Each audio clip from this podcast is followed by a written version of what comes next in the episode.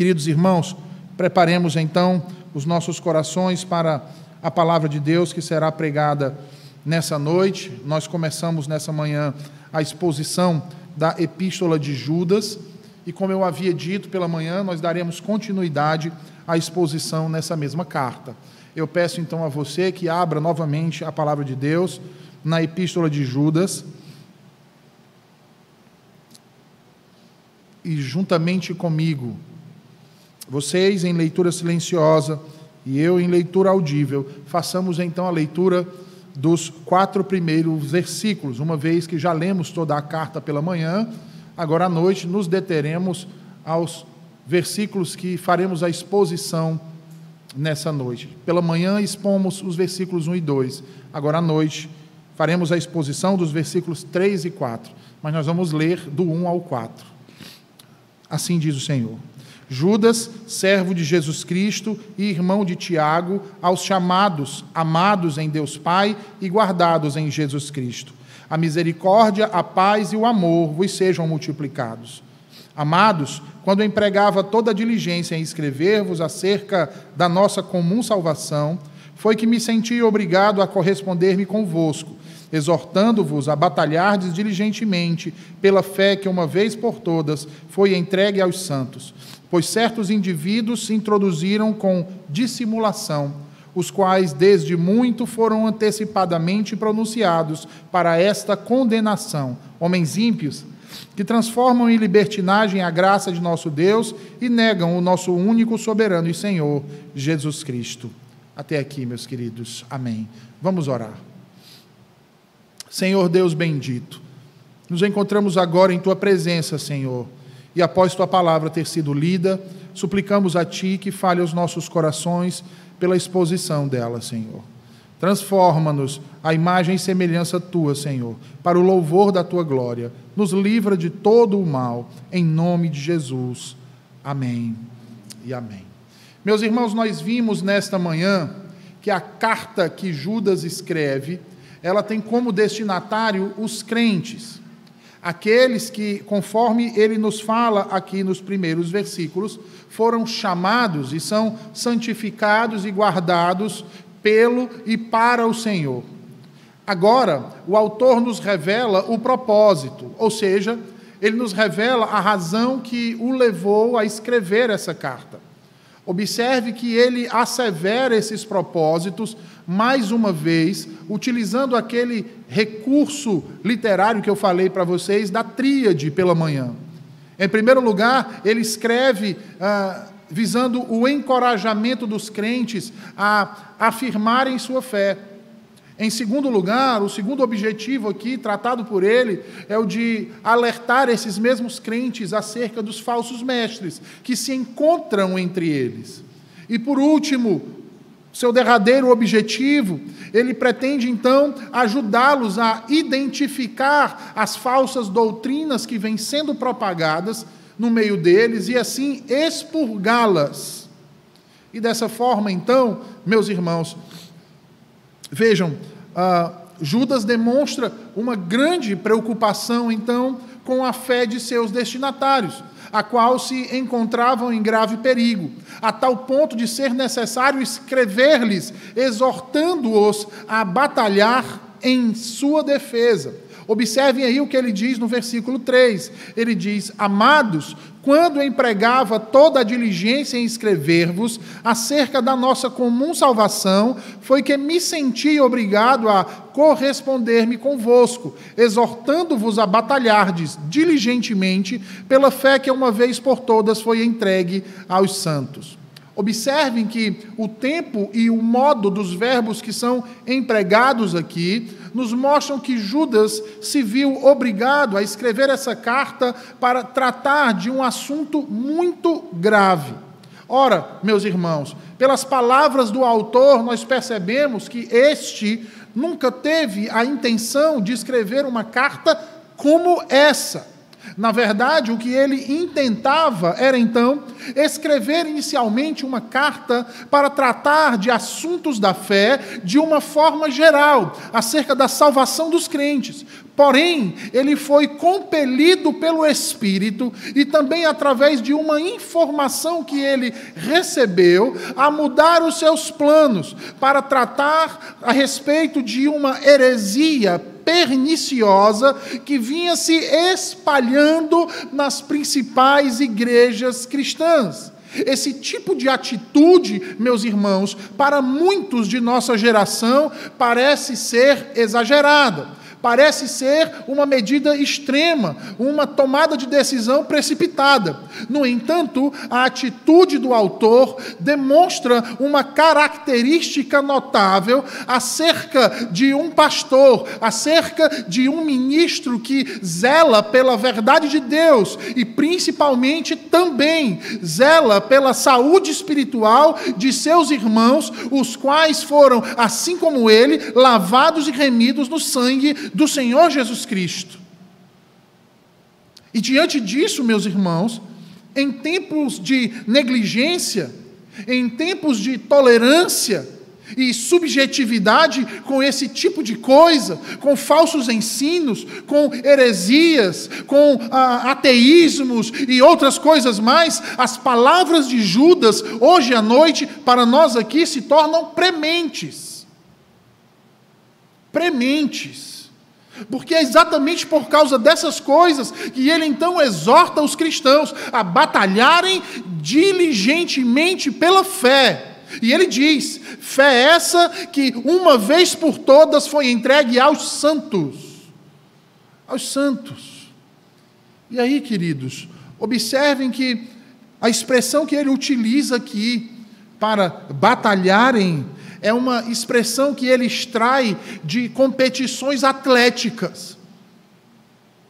A expressão que ele utiliza aqui, a palavra que ele utiliza aqui, faz uma referência, de maneira metafórica, é claro, a um tipo de combate, a uma luta disputada corpo a corpo, pessoa a pessoa.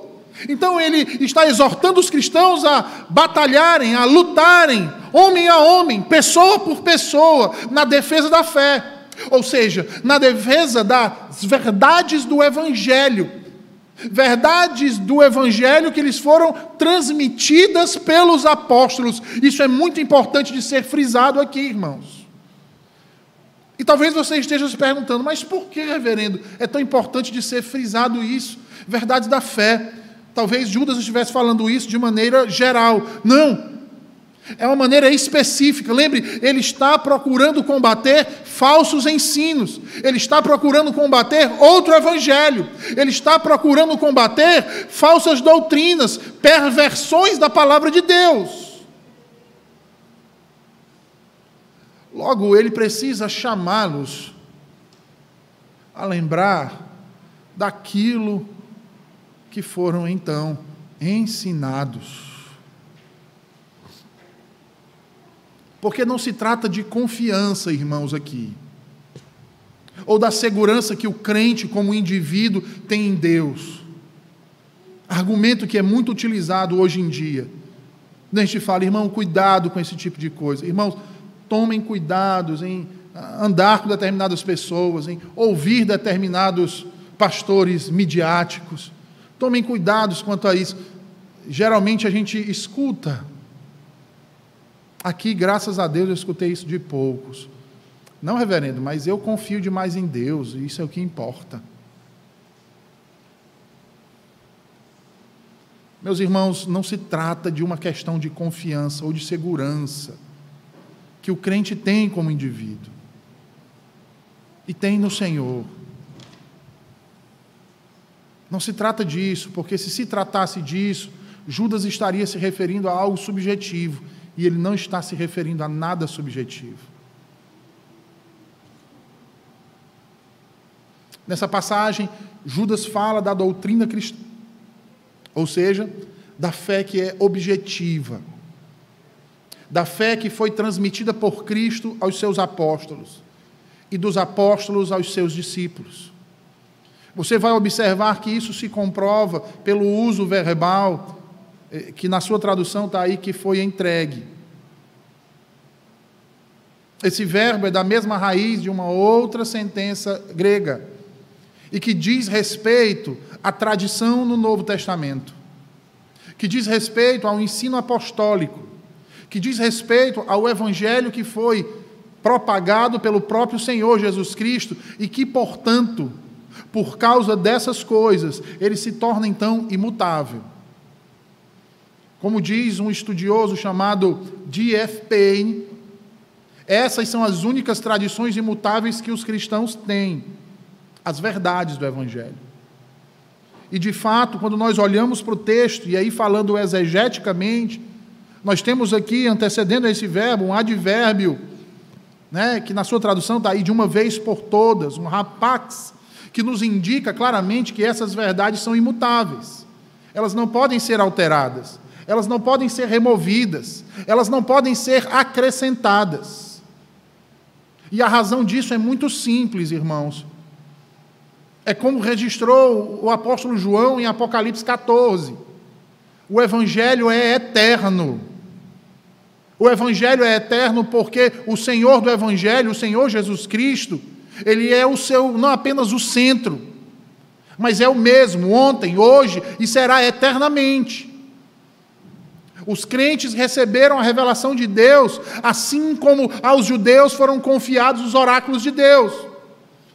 Deus confiou sua verdade a seu filho Jesus Cristo, a sua revelação final, plena. E Jesus entregou essa verdade de Deus aos seus apóstolos, que por sua vez entregaram aos crentes. Há uma questão de autoridade envolvida aqui, irmãos. Autoridade essa que em nossos dias tem sido questionada por muitos.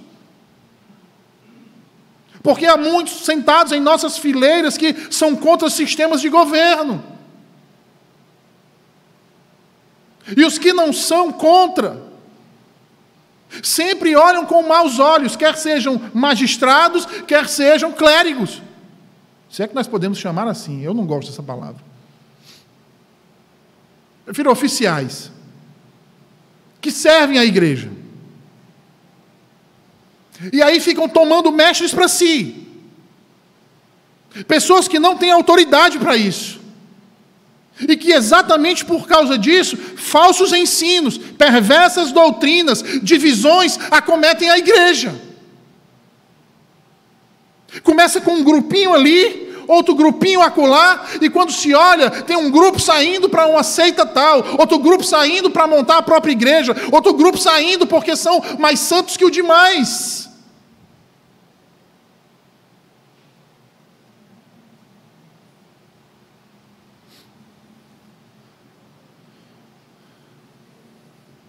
Judas então os exorta a olhar para essa fé imutável que foi transmitida pelo próprio Cristo aos seus apóstolos, e que por sua vez transmitiram aos seus discípulos. E veja, homem a homem, tete a tete, sentou e discipulou, não apenas com palavras, mas com obras, com vida. É por isso então que Judas os exorta a batalharem por essa fé, a genuína fé. E entendam que batalhar aqui significa esforçar-se sem qualquer distração para alcançar um alvo. Significa abnegação a fim de transpor obstáculos, evitar perigos e, se necessário, aceitar o martírio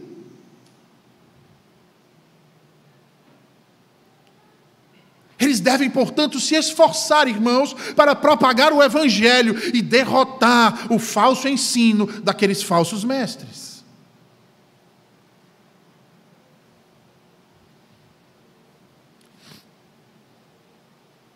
E ora, meus queridos, Deus entregou ao seu povo um corpo reconhecido de doutrinas acerca de seu filho,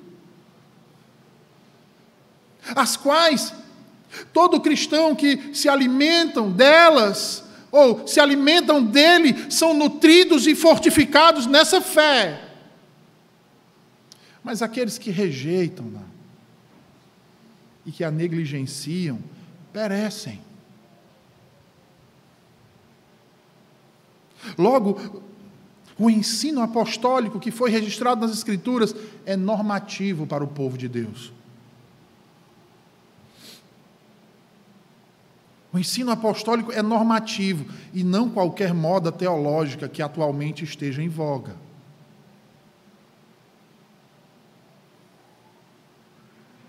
A marca autêntica do cristianismo é o ensino apostólico. É a palavra de Deus.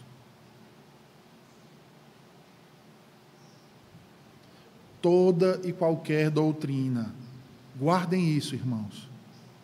Toda e qualquer doutrina que vá além do que ensinam as Escrituras,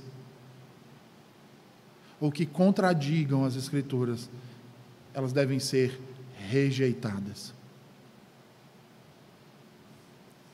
Rejeitadas.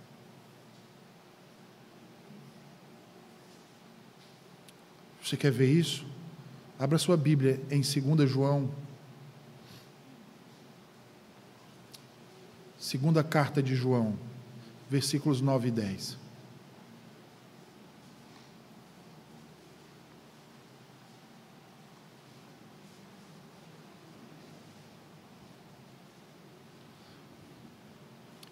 Segunda João, versículos 9 e 10. Veja aí o que ele diz todo aquele que ultrapassa a doutrina de Cristo e nela não permanece, não tem Deus. E o que permanece na doutrina, esse tem tanto o Pai como o Filho. Se alguém, e aí veja, olha o que exorta o apóstolo João aqui. Se alguém vem ter convosco e não traz esta doutrina, não o recebais em casa, nem lhes dei as boas-vindas. Porquanto aquele que lhe dá boas-vindas faz-se cúmplice de suas más obras.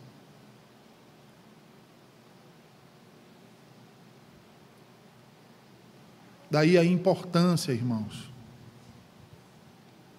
do ministro da palavra na igreja. Que tem como principal tarefa alimentar o povo com a palavra viva de Deus. Não é com palavra morta. Porque se é morta a palavra não é de Deus. Entendem? A palavra de Deus ela é viva. E o ministro tem como principal tarefa alimentar o povo de Deus com essa palavra viva. Tanto no dia do Senhor, quanto em outras ocasiões. O pastor deve pregar e ensinar fielmente as Escrituras. Ele deve proclamar o Evangelho para fortalecer os crentes na fé e conduzir o pecador à conversão. A sua pregação deve chamar o povo ao arrependimento. As súplicas, a reconciliação. Pregação não é para acariciar ego, irmãos. Pastor não foi chamado por Deus para bajular ninguém. O pastor é como diz Paulo lá em 2 Coríntios 5:20. Embaixador em nome de Cristo, através de quem o próprio Deus nos exorta.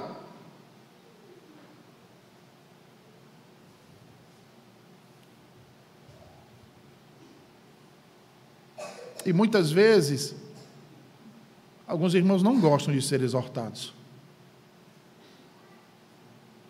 Alguns irmãos são arredios, em fazer aquilo que o pastor está dizendo que tem que fazer à luz das Escrituras. É tarefa do pastor administrar os sacramentos do batismo, da ceia do Senhor, como é seu papel aconselhar, exortar e encorajar as pessoas. Assim como faz Judas, a lutarem pela fé, que de uma vez por todas foi confiada aos santos. O pastor procura manter a ordem e a disciplina na igreja. E é dever dele se opor a qualquer um que, através de doutrinas e de práticas de vida, queira fazer desviar os crentes.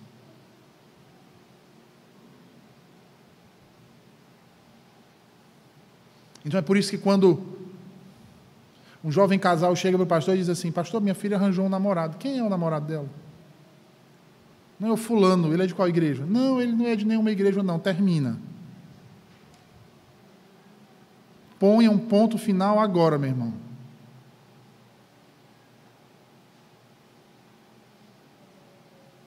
Aí o irmão chega no final de semana seguinte com um pedido de uma carta de mudança da igreja para uma outra igreja porque o pastor é muito radical.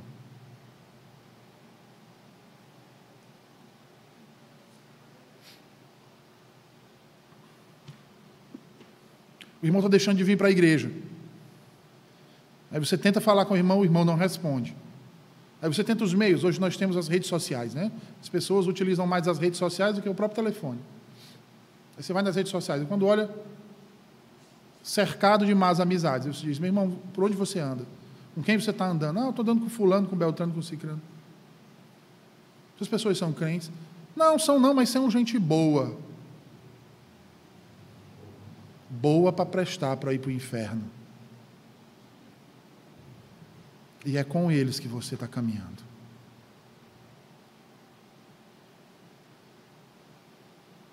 E a gente diz, irmãos, crente não tem amizade com ímpio. Porque trevas e luz não se unem. Ou as trevas apagam a luz, ou a luz dissipa as trevas.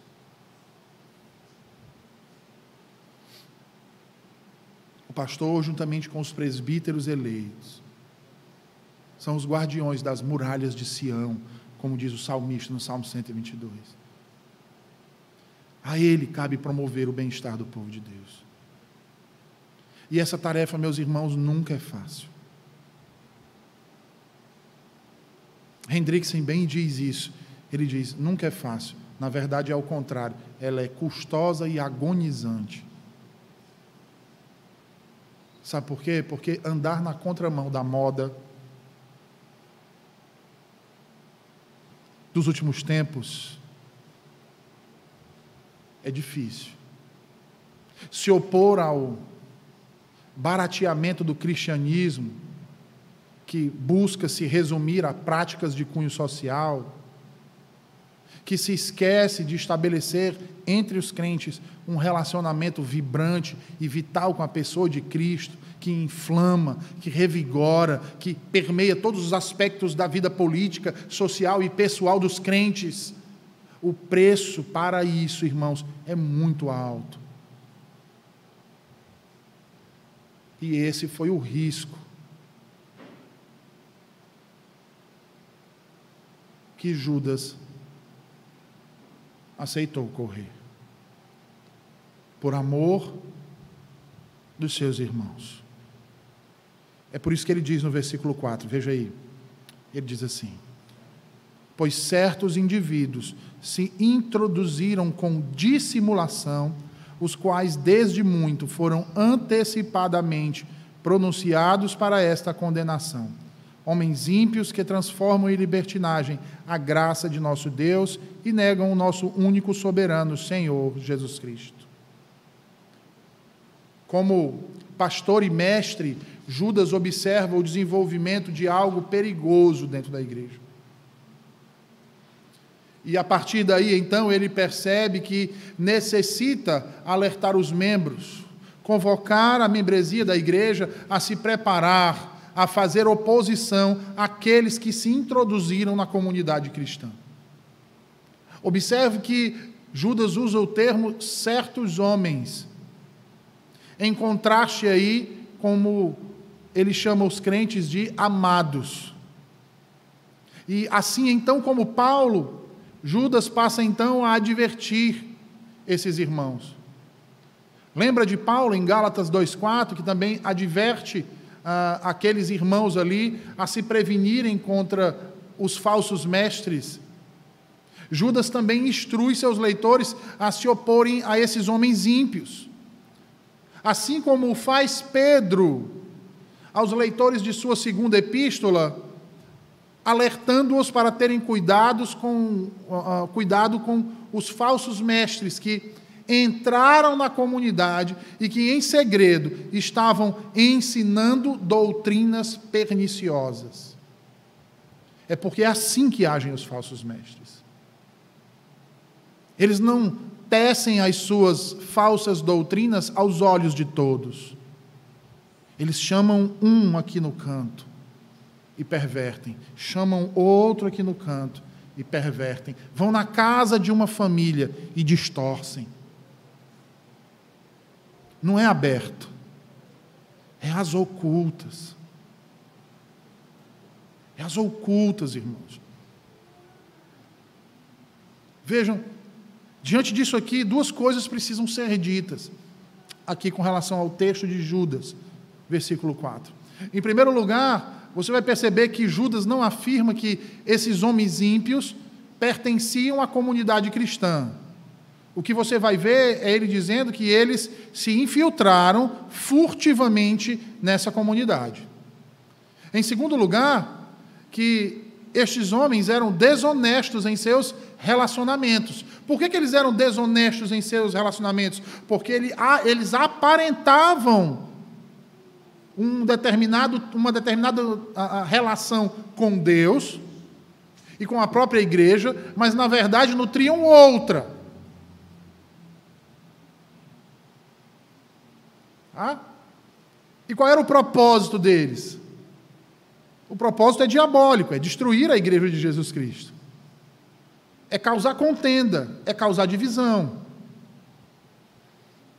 É por isso que a linguagem de Judas sugere esses certos indivíduos, como se estes fossem um tipo de profetas ou professores itinerantes. E como nós dissemos aqui de manhã, né, ah, eram carismáticos. E muito provavelmente eles iam carregando um número pequeno, mas um número de seguidores. De seguidores.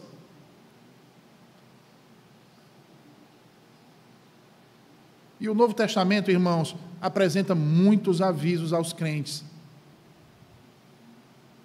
acerca desses falsos mestres e de seus falsos ensinos. São muitos textos. Muitos textos. Abra sua Bíblia em Filipenses 3:2. Filipenses 3:2.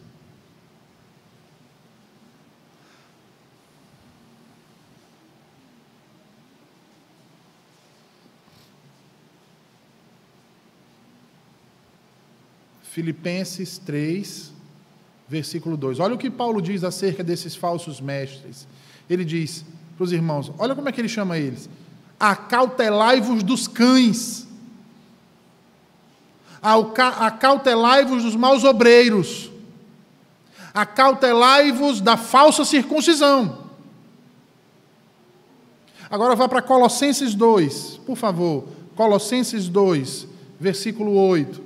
Nós estamos vendo aqui Paulo alertando contra falsos mestres aos crentes que estão em Filipos. Agora ele vai alertar aos crentes que estão em Colossos. Veja o que ele diz, capítulo 2, versículo 8. Ele diz: Cuidado que ninguém vos venha a enredar com sua filosofia e vãs sutilezas, conforme a tradição dos homens, conforme os rudimentos do mundo, e não segundo Cristo. Mas se não está suficiente isso aí para você, vá para 2 Timóteo capítulo 3. 2 Timóteo capítulo 3.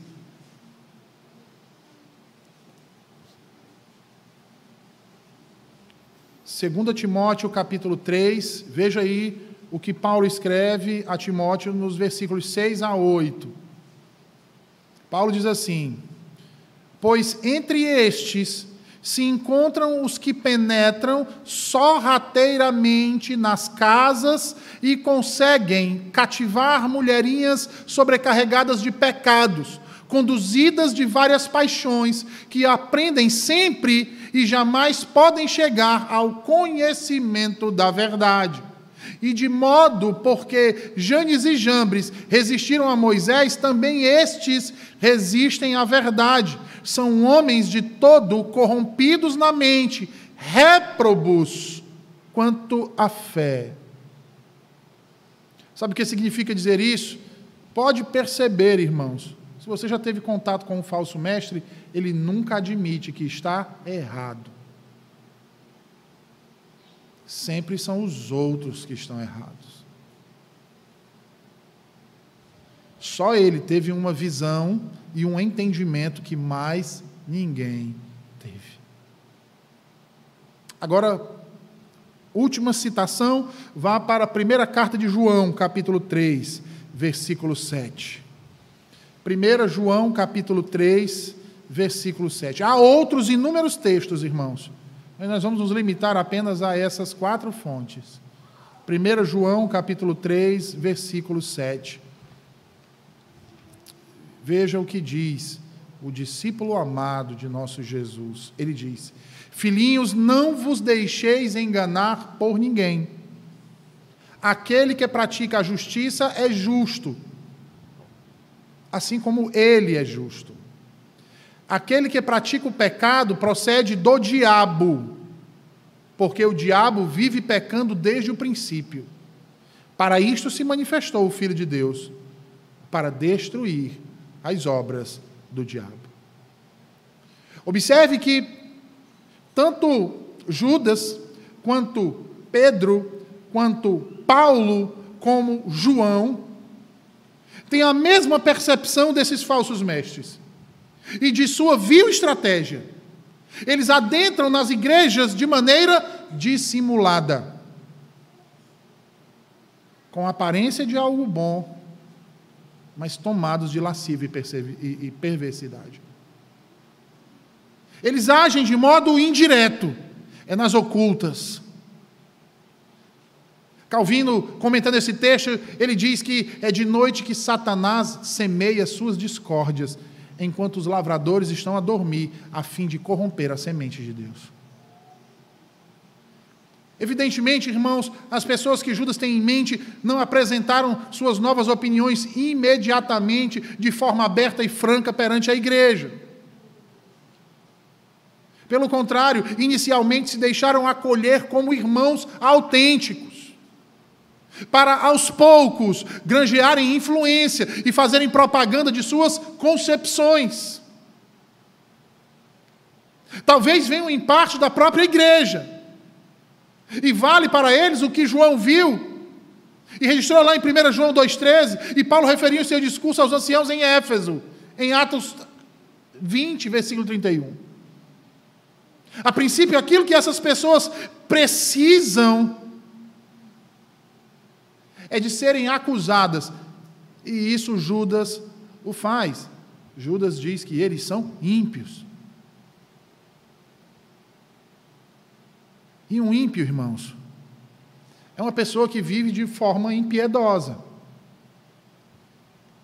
Observe que a acusação contra a sua forma, por parte de Judas, de viver é justamente pervertendo a graça de Deus em devassidão. Notem que esses falsos mestres, eles não são ateus. Na verdade, eles até confirmam, a seu modo, a mensagem da graça de Deus. O que acontece, porém, da parte deles é uma perversão dessa verdade. Algo a que ela, aliás, sempre está sujeita. Não foi o mesmo que Satanás fez com as palavras de Deus lá no Éden para Eva? Paulo formulou essa perversão e distorção interpretativa de forma áspera em Romanos 6:1. Se você bem lembrar, ele vai dizer: Que diremos, pois? Permaneceremos no pecado para que seja a graça mais abundante? Ou seja, os falsos mestres estavam dizendo que quanto mais pecássemos, maior seria a graça nas nossas vidas. Então podíamos pecar à vontade.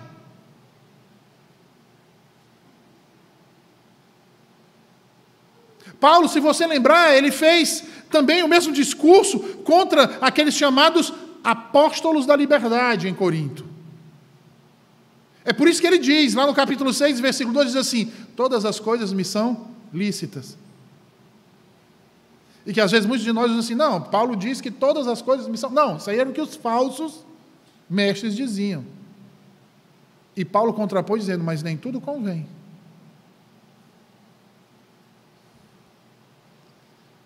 Porque eles consideravam que a realização plena da vida acontece somente pela graça, somente pela fé, sem obras. Justamente no fato de que a vida corporal, e aí vem, né? Especialmente na esfera sexual, estava entregue ao inteiro dispor do ser humano.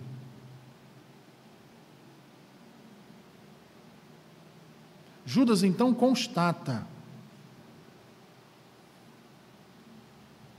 com flagrante dureza que todas essas ideias representam aquilo que ele chama de uma perigosa perversão da graça de nosso Deus.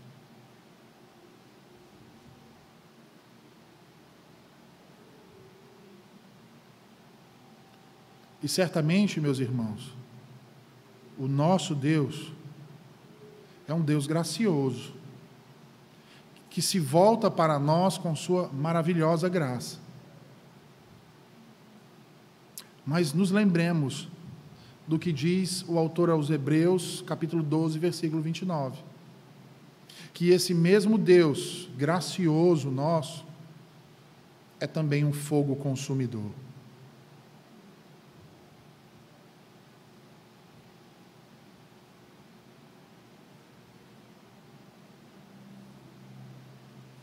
é fogo consumidor. É por isso que a sua graça não propicia liberdade para o pecado.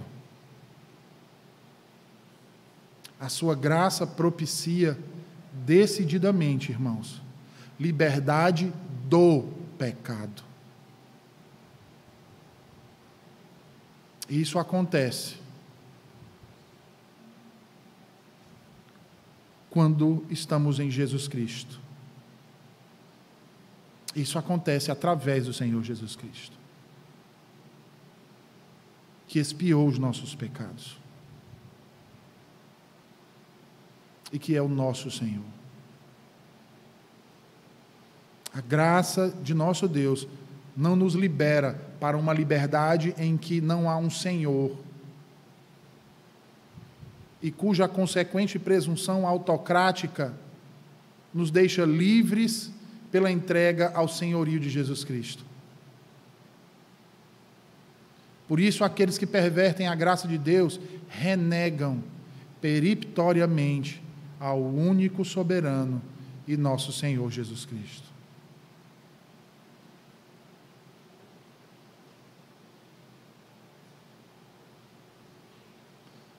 Sabe por quê, irmãos? Porque não constitui uma diferença significativa nos referirmos ao único soberano como Pai ou como nosso Senhor Jesus. Porque tanto o Pai, quanto o Filho, quanto o Espírito são o único soberano.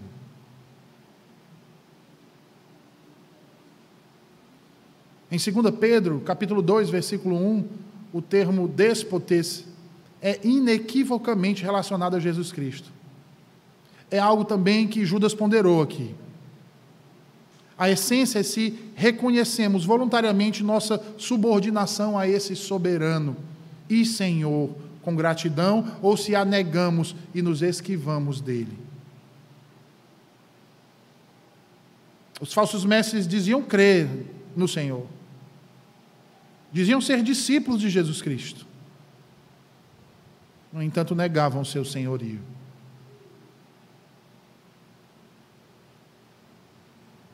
E nós, irmãos? Depois de aprendermos o significado do que é ser servo de Cristo, escravo de Cristo, e de chamar o nosso Senhor Jesus de Senhor, diante disso, como nós nos encontramos? Nós reconhecemos o seu senhorio e, como escravos, bons escravos, fazemos aquilo que o nosso Senhor nos ordena fazer? Ou nós, somos, ou nós somos escravos rebeldes, que não reconhecemos o senhorio de nosso Senhor e agimos e queremos agir em rebeldia e causa própria? Onde nós nos encontramos?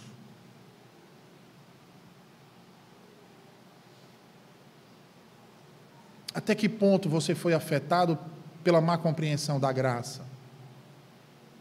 Pelo ensino de falsos mestres? Até que ponto a sua vida prática foi comprometida com esse tipo de coisa?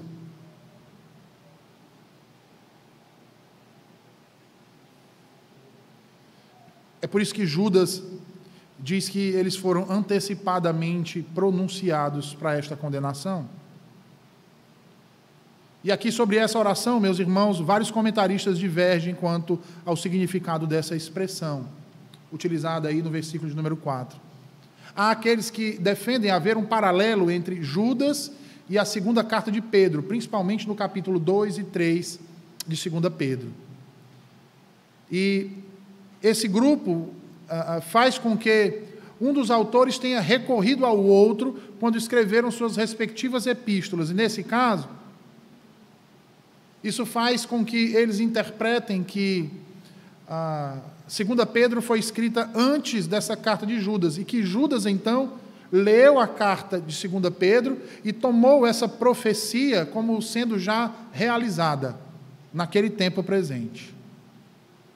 Já outros pensam que ele se refere a exemplos típicos de pecado e de condenação na história da antiga aliança. E se isso fosse verdade, há muito tempo já teria sido anotado de antemão na Bíblia a sentença dos atuais falsos mestres. No entanto, Judas não diz que sentença e juízo foram anotados aqui para os hereges. Pelo contrário. Ele diz é que os próprios hereges, há tempo, já estariam anotados para essa sentença. O nome deles já está escrito no livro da condenação. E ora, tanto no Antigo Testamento como no Novo Testamento, as predições divinas geralmente elas são ilustradas por meio de anotações no livro ou em um livro, não é verdade? É o livro da vida.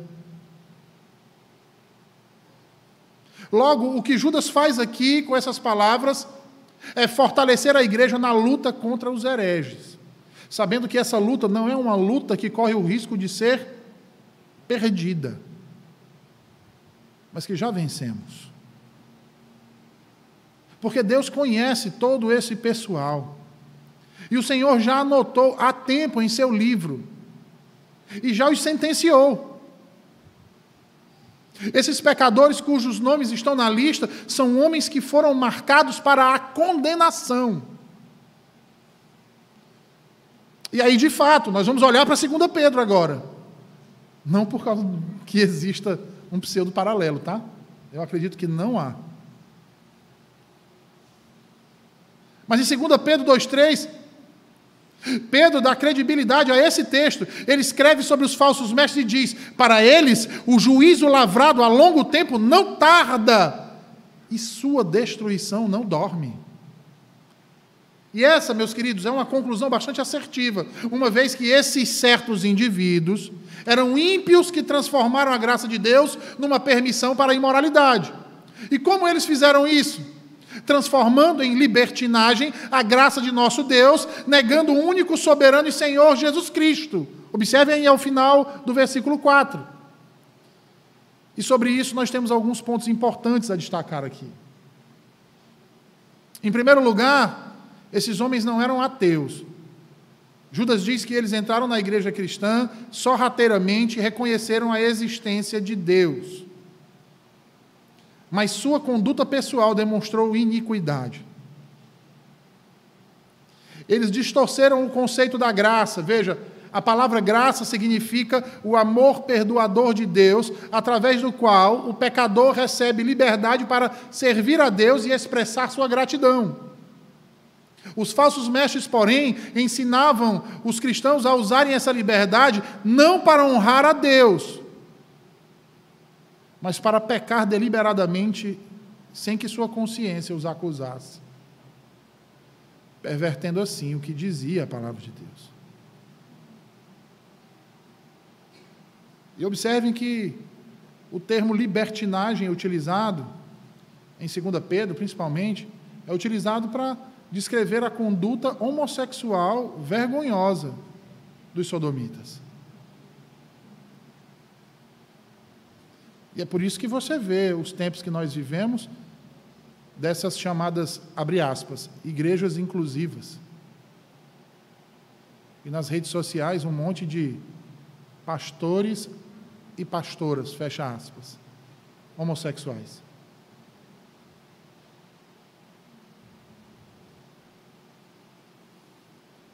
proliferando seus falsos ensinos, negando o senhorio de Cristo.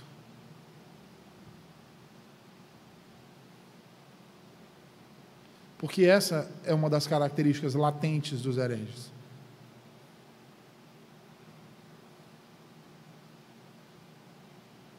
Renunciar à autoridade divina de Jesus Cristo. Renunciar todo tipo de autoridade, todo tipo de lei. E diante disso me vêm as palavras do teólogo holandês do século XIX, Abraham Kuyper, onde ele diz: Não há uma polegada sequer de todas as áreas da vida sobre a qual Cristo não tenha dito: É meu. É meu. É meu. Portanto, meus irmãos. O texto de Judas pregado essa noite nos traz implicações diretas para a nossa vida. E eu quero encerrar o sermão dessa noite apresentando algumas delas. Dentre elas, o fato de que, entre muitas pessoas maravilhosas que entram pelas portas da igreja a cada ano, algumas fazem mais mal do que bem à saúde do corpo de Cristo. Porque no começo, muitos parecem ser as pessoas mais agradáveis com que nós podemos conviver. Mas as ocultas, eles nutrem em seus corações as dúvidas contra a autoridade das Escrituras, a exclusividade da salvação em Cristo, confundem a relação entre a graça e a lei, entre fé e obras. São pessoas que, com o passar do tempo, se mostram insubmissas às autoridades da igreja, que gostam, sentem prazer em tecer críticas às costas dos outros, e principalmente da liderança da igreja. Disseminam contendas por meio de fofocas, mesquinharias e assim, de maneira sorrateira, vão influenciando a igreja, e influenciando a igreja, influenciando a igreja. Nós muitas vezes acolhemos essas pessoas, mesmo sabendo desse tipo de caráter, porque a gente pensa, né? Elas precisam de Cristo tanto quanto eu preciso. Então vamos recebê-las? Nós não deveríamos. Não sei se você lembra das palavras do apóstolo que diz que falsos mestres nós sequer podemos receber na nossa casa, como receber na igreja que fazemos parte. Há outros que dizem assim: ah, mas se já foram acolhidas.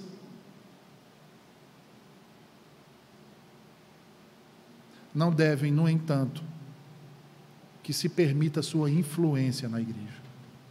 Porque quando ela vê que ela não tem relevância nenhuma e o que ela propaga não tem relevância nenhuma, ela cai fora automaticamente. Em segundo e último lugar, o texto nos ensina que os céticos sempre serão capazes de apontar hipocrisia e inconsistências na igreja. Eles sempre fizeram isso, irmãos, e vão continuar fazendo. Uma das razões mais estranhas para não seguir a Cristo é a seguinte: eles utilizam. Tenho visto pessoas na igreja que são hipócritas, ou as pessoas na igreja são todas hipócritas. Igreja é sinônimo de hipocrisia.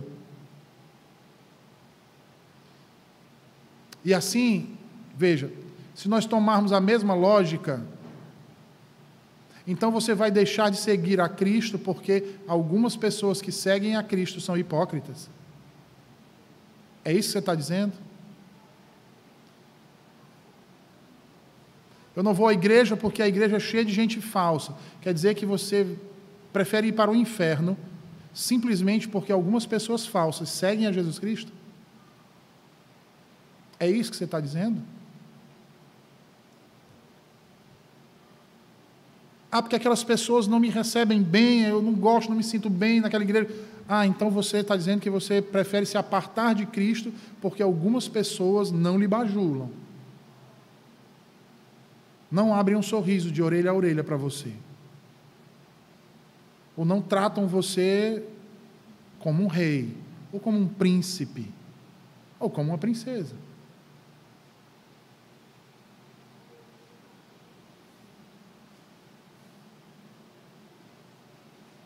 Eu digo uma coisa para vocês nessa noite, irmãos. A existência daquilo que é falsificado nunca foi uma boa razão para se rejeitar o que é genuíno. Pedro nos diz essencialmente isso. Claro que existem cristãos impostores. Claro que existem mestres que fazem mais mal do que bem à igreja. O que mais nós poderíamos esperar nesse mundo caído? Portanto, queridos, cresçam, não sejam ingênuos, não percam aquilo que é real simplesmente porque você conheceu algo falsificado. Siga a Cristo. Não tema a homens, mas ao Senhor somente. Leia, estude, medite, conheça o seu Deus, para que ninguém venha lhe enredar com seus falsos deuses. E que assim o Senhor tenha piedade de nós. E que o Senhor nos livre de todos esses males. Vamos orar, meus irmãos? Senhor Deus bendito, obrigado por tua palavra nessa noite pregada aos nossos corações. Agora, Senhor, ajuda-nos a aplicar em nossas vidas. Para que venhamos, Senhor, a reconhecer os falsos ensinos, as heresias, os falsos mestres, Senhor. Para que não venhamos a ter uma concepção errada a teu respeito, ó Deus bendito. E nem que venhamos a nos enveredar por caminhos tortuosos, por sendas de horror, Senhor nos livra dos falsos mestres e nos ajuda a seguir a tua luz, a tua verdade, a compreender e guardar somente a tua palavra em nossos corações, pois ela é suficiente, Senhor, para vivermos para a tua glória, em nome de Jesus. Amém e amém.